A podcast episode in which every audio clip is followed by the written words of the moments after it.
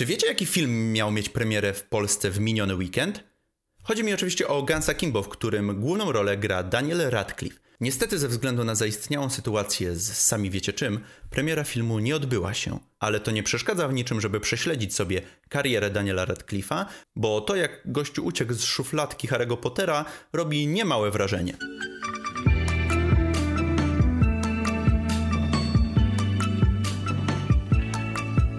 Cześć, tak jak już wspomniałem, dzisiaj porozmawiamy sobie o karierze Daniela Radcliffe'a, głównie po tej karierze po Harrym Potterze, bo jest ona naprawdę bardzo ciekawa i e, gościu brał udział w naprawdę bardzo, w bardzo wielu bardzo ciekawych produkcjach.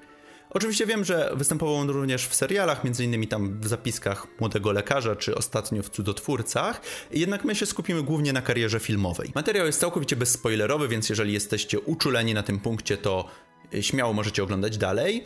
To jest też tak, że te filmy, o których będę opowiadał, to są po prostu dobre produkcje, więc też nie chcę zdradzać za dużo, żebyście mogli je sobie sami sprawdzić. Gotowi? Zaczynajmy. Już rok po zakończeniu serii o młodym czarodzieju do kin wchodzi Kobieta w czerni, czyli remake telewizyjnego filmu z 1989 roku, który z kolei był adaptacją książki z 1983 roku. Młody notariusz, aby udowodnić swojej kancelarii, że jest cokolwiek wart, musi udać się gdzieś na totalne odludzie, jeszcze w dodatku gdzieś do domu położonego na moczarach, aby uporządkować dokumenty zmarłej tam kobiety. Jednak na miejscu okazuje się, że sąsiedzi i w ogóle ludzie w miasteczku niekoniecznie chcą cokolwiek mówić o zmarłej i o dworze. No i jak pewnie się domyślacie, niedługo po przybyciu w samym domu zaczynają dziać się różne dziwne rzeczy, które wskazywać by mogły na obecność ducha. Co ja wam będę mówił? Ten film jest na pewno warty sprawdzenia. Jest tym e, jednym z niewielu gotyckich, tych nowszych gotyckich horrorów, które się naprawdę w 100% udały, moim zdaniem. Coś podobnego starał się uzyskać Guillermo del Toro w swoim Crimson Peak, jednak tam to nie do końca wyszło, bo i historia nie zagrała i te postacie były bezbarwne.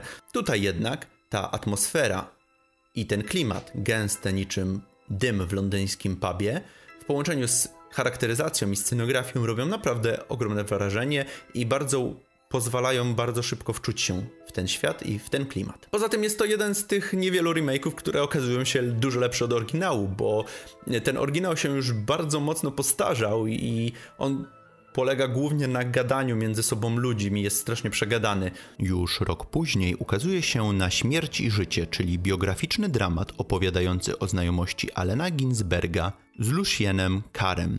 Byli oni członkami tzw. Tak Beat Generation, czyli ruchu literacko-kulturowego propagującego anarchistyczny indywidualizm, nonkonformizm oraz swobodę twórczą. Ruch ten wykształcił się w latach 50., czyli po wojnie, jednak fabuła samego filmu rozgrywa się jeszcze pod koniec wojny. Postać Alena, czyli ta, którą odgrywa tutaj Daniel Radcliffe, jest tą grzeczniejszą, która wchodzi dopiero w ten świat. Moim zdaniem było to ciut za wcześnie, bo w 2013 roku Radcliffe jako grzeczny chłopak, jeszcze w dodatku w okularach, za bardzo kojarzył się z Harrym Potterem. Dużo lepsza postać w tym filmie to ta grana przez Dina Dihana, czyli Lucian Carr. I chociaż Allen jest tutaj kreowany na głównego bohatera, to jest on bardzo płytką postacią i przy nim dużo bardziej skomplikowanym i barwnym bohaterem jest właśnie Kar. Mi ten film nie za bardzo przypadł do gustu, jest to coś zupełnie nie w moim stylu, jednak nie mogę mu odmówić, że wykreował kilka bardzo dobrych kreacji aktorskich.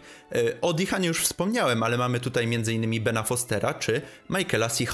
Film porusza również wątek homoseksualizmu naszych bohaterów, bo wśród bitników panowała swoboda w każdym aspekcie, także seksualnym, i chociaż jak dla mnie jest on zbyt mało zaznaczony w scenariuszu, to dobrze, że nie został całkowicie pominięty. Film jest dostępny na polskim HBO Go, także możecie się z nim śmiało zapoznać. Ale zaraz, zaraz, bo rozgadałem się, a materiał jest o Danielu Radcliffe'ie i chociaż w Na śmierci życie faktycznie nie miał zbyt wielu okazji do wykazania się aktorsko, to zdecydowanie taką okazję miał już w następnej produkcji, a jest nią film Rogi. I ojejku, mam wrażenie, że dopiero tutaj nasz bohater został na dobre spuszczony z aktorskiej smyczy, bo tylu szarż i przegięcia wcześniej u niego nie uświadczycie. Ale po kolei. Akcja rozgrywa się w małym górskim miasteczku, gdzie pewnego dnia zostaje odnalezione ciało nastolatki, a o jej śmierć wszyscy obwiniają jej chłopaka, Iga Perisha, i w tej właśnie roli występuje Daniel Radcliffe. Oczywiście wszyscy chcą surowej kary dla naszego bohatera, a ten przeklina Boga, za co spotyka go kara,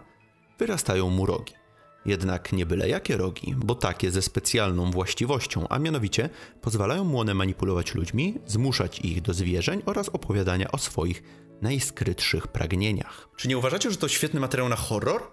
Albo komedię? I faktycznie mamy tutaj bardzo dużo tych elementów grozy, ale z drugiej strony jest to też bardzo trafna satyra głównie na tabloidowe media. Oglądając rogi, można łatwo zapomnieć, że Radcliffe jeszcze parę lat temu był mm, głównie kojarzony z tym młodym czarodziejem z filmów dla nastolatków czy dla rodziny, e, bo ja oglądając Rogi widziałem tutaj w pełni ukształtowanego aktora, który wie co chce grać, który e, przede wszystkim potrafi wczuć się w postać i który przede wszystkim bardzo poprawił swoje umiejętności aktorskie. Kolejny film to kolejna zmiana klimatu o 180 stopni, bo tym razem mamy komedię romantyczną. Słowo na M, gdzie Radcliffe gra Wallace'a, wrażliwego, niezrozumiałego chłopaka, mającego problem z wyrażaniem uczuć, który nie ma szczęścia w miłości i właśnie jest po kolejnej nieudanej próbie związkowej i jest tak bardzo przekonujący w tej roli, że aż trudno uwierzyć. Przez cały film widzimy tam Wallace'a, nigdy nie widzimy aktora. Ta kreacja jest tak dobra, że absolutnie przyćmiewa wszystkie pozostałe w filmie. A mówimy tutaj o takich nazwiskach jak Zoe Kazan, Mackenzie Davis czy chociażby Adam Driver. Historia jest prosta, bo wiecie, Wallace spotyka młodą malarkę, y, ich znajomość przeradza się w coś więcej, najpierw przyjaźń, potem miłość może, jednak się okazuje, że ona ma narzeczonego, jej narzeczony jest jakiś tam ultra bogaty, czy w ogóle jest mm, człowiekiem sukcesu, no i jest na pewno lepszą partią niż nasz główny bohater. No i po tym zarysie pewnie już wiecie, co się tu wydarzy, wiecie dokąd to zmierza i tu absolutnie żadnych zaskoczeń nie należy oczekiwać. No chyba, że takim zaskoczeniem jest właśnie postać Wallace'a, moim zdaniem bardzo fajnie zagrana. Viktor Frankenstein, bo o tym filmie będziemy teraz mówić, to niestety lekka zadyszka w karierze Radcliffe'a. Film jest czymś na kształt origin story, gdzie akcję śledzimy oczami Igora, czyli asystenta doktora Frankensteina. To właśnie jego gra tutaj Daniel Radcliffe, ale wypada on bardzo blado i bezbarwnie. Na jego tle dużo lepiej prezentuje się James McAvoy jako tytułowy bohater. A sam film? No cóż, jeżeli kojarzycie chociaż w minimalnym stopniu historię o doktorze Frankensteinie, to absolutnie nic was tutaj nie zaskoczy. Od dwóch naukowców bawi się w Boga, przekraczając wszelkie wartości moralne i etyczne i tyle. Po drodze do następnego dużego i ważnego filmu w karierze Radcliffe zaliczył mały występ w komedii Wykolejona jako wyprowadzacz psów, a także wystąpił w dokudramie wyprodukowanej przez BBC, gdzie wciela się w sama Hausera, czyli współzałożyciela Rockstar Games. Ale to tylko przystawka, bo w 2016 roku wychodzą aż trzy filmy, w których możemy zobaczyć Daniela Radcliffe'a. Pierwszym z nich i najbardziej rozpoznawalnym, najbardziej znanym e, jest oczywiście Iluzja 2. Powrót Radcliffe'a do hollywoodzkich blockbusterów, do filmów z dużym budżetem, bo mamy i bo właśnie mamy tutaj dużą wytwórnię, mamy tutaj duży budżet, mamy tutaj plejadę aktorów. Na pewno o nim słyszeliście, na pewno go widzieliście, także możemy go już zostawić. Tym bardziej, że mi się nie za bardzo on podobał. Ciekawiej zaczyna robić się, gdy zaczniemy mówić o Imperium, czyli thrillerze, w którym Radcliffe wciela się w agenta infiltrującego pewną grupę terrorystyczną. Wkrótce okazuje się, że udaremniane przez niego próby zamachów są tak naprawdę ustawkami. I znowu mamy tutaj zmianę i zupełnie inną postać, którą wciela się aktor. Dodatkowo występuje tutaj na ekranie m.in. Stoni Colette. Niestety film, chociaż moim zdaniem bardzo dobry, przeszedł jakoś bez echa. Ale zdecydowanie najlepszym filmem, w którym możemy zobaczyć Radcliffe'a w 2016 roku jest Człowiek Scyzoryk, w którym gra pierdzące zwłoki. What? Tak, nie regulujcie odbiorników. Dobrze usłyszeliście ale mimo wszystko ten film jest bardzo, bardzo dobry. Główny bohater, grany tutaj przez Paula Dano, próbuje dotrzeć do domu, a że jest bardzo samotny, bo znajduje się na totalnym odludziu, zaprzyjaźnia się z nieboszczykiem, którego pewnego razu na brzeg wyrzuca morze. I chociaż na pierwszy rzut oka film jest bardzo dziwny, prymitywny i niesmaczny, i serio, ludzie wychodzili z sal podczas festiwalu Sundance, gdzie pierwszy raz to puszczono. Jest on bardzo oryginalny. Film traktuje głównie o akceptacji samego siebie, do tego groteskowy humor związany z tym, że nasz główny bohater, no wiecie, wchodzi w interakcję z trupem, sprawia, że na pewno warto sprawdzić tę produkcję. Zbliżamy się powoli do końca, ale zanim to nastąpi, powiedzmy sobie jeszcze o dwóch filmach, w których wystąpił Daniel Radcliffe. Pierwszym z nich jest Beasts of Burden, film akcji, w którym wciela się on w pilota szmuglującego kokainę przez granicę Stanów Zjednoczonych. No i to jest taki film, w którym On tam musi lawirować między jakąś jednostką rządową a kartelem. Yy, wiecie, ja nie oglądałem tego filmu, więc nie mogę wam powiedzieć, czy jest dobry, czy jest zły, ale coś mi tutaj niebezpiecznie śmierdzi Barym Sealem. Drugi zaś to Dżungla, którą możecie obejrzeć na Netflix.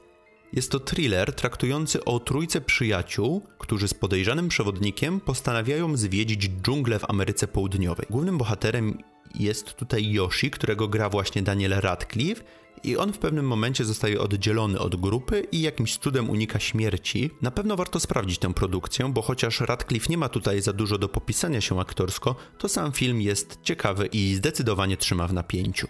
I tutaj dochodzimy do Gansa Kimbo, który jest kolejnym zwrotem akcji w karierze Daniela Radcliffe'a, kolejnym projektem, którego wcześniej nie uświadczymy tego aktora, który wygląda jak takie połączenie trochę włóczęgi z shotgunem ze Scottem Pilgrimem. No nie wiem, zwiastuny są mega odjechane i zapowiadają totalną jazdę bez trzymanki, także no ja czekam konkretnie. Także nie pozostaje nam nic innego, jak tylko czekać na ponowne otwarcie kin, żeby sprawdzić tą produkcję. A tymczasem dajcie znać, czy wy śledziliście karierę Daniela Radcliffe'a, czy lubicie tego aktora w ogóle, czy czy kojarzycie go tylko ze serią o Harrym Potterze na przykład? E, a jeżeli nie, to czy podoba wam się to, jak uciekł z tej szufladki właśnie, w którą pewnie wielu ludzi po tej serii go już włożyło? A jeżeli podobał wam się ten materiał, to pamiętajcie o łapkach w górę i przycisku subskrybuj. Do zobaczenia następnym razem. Cześć!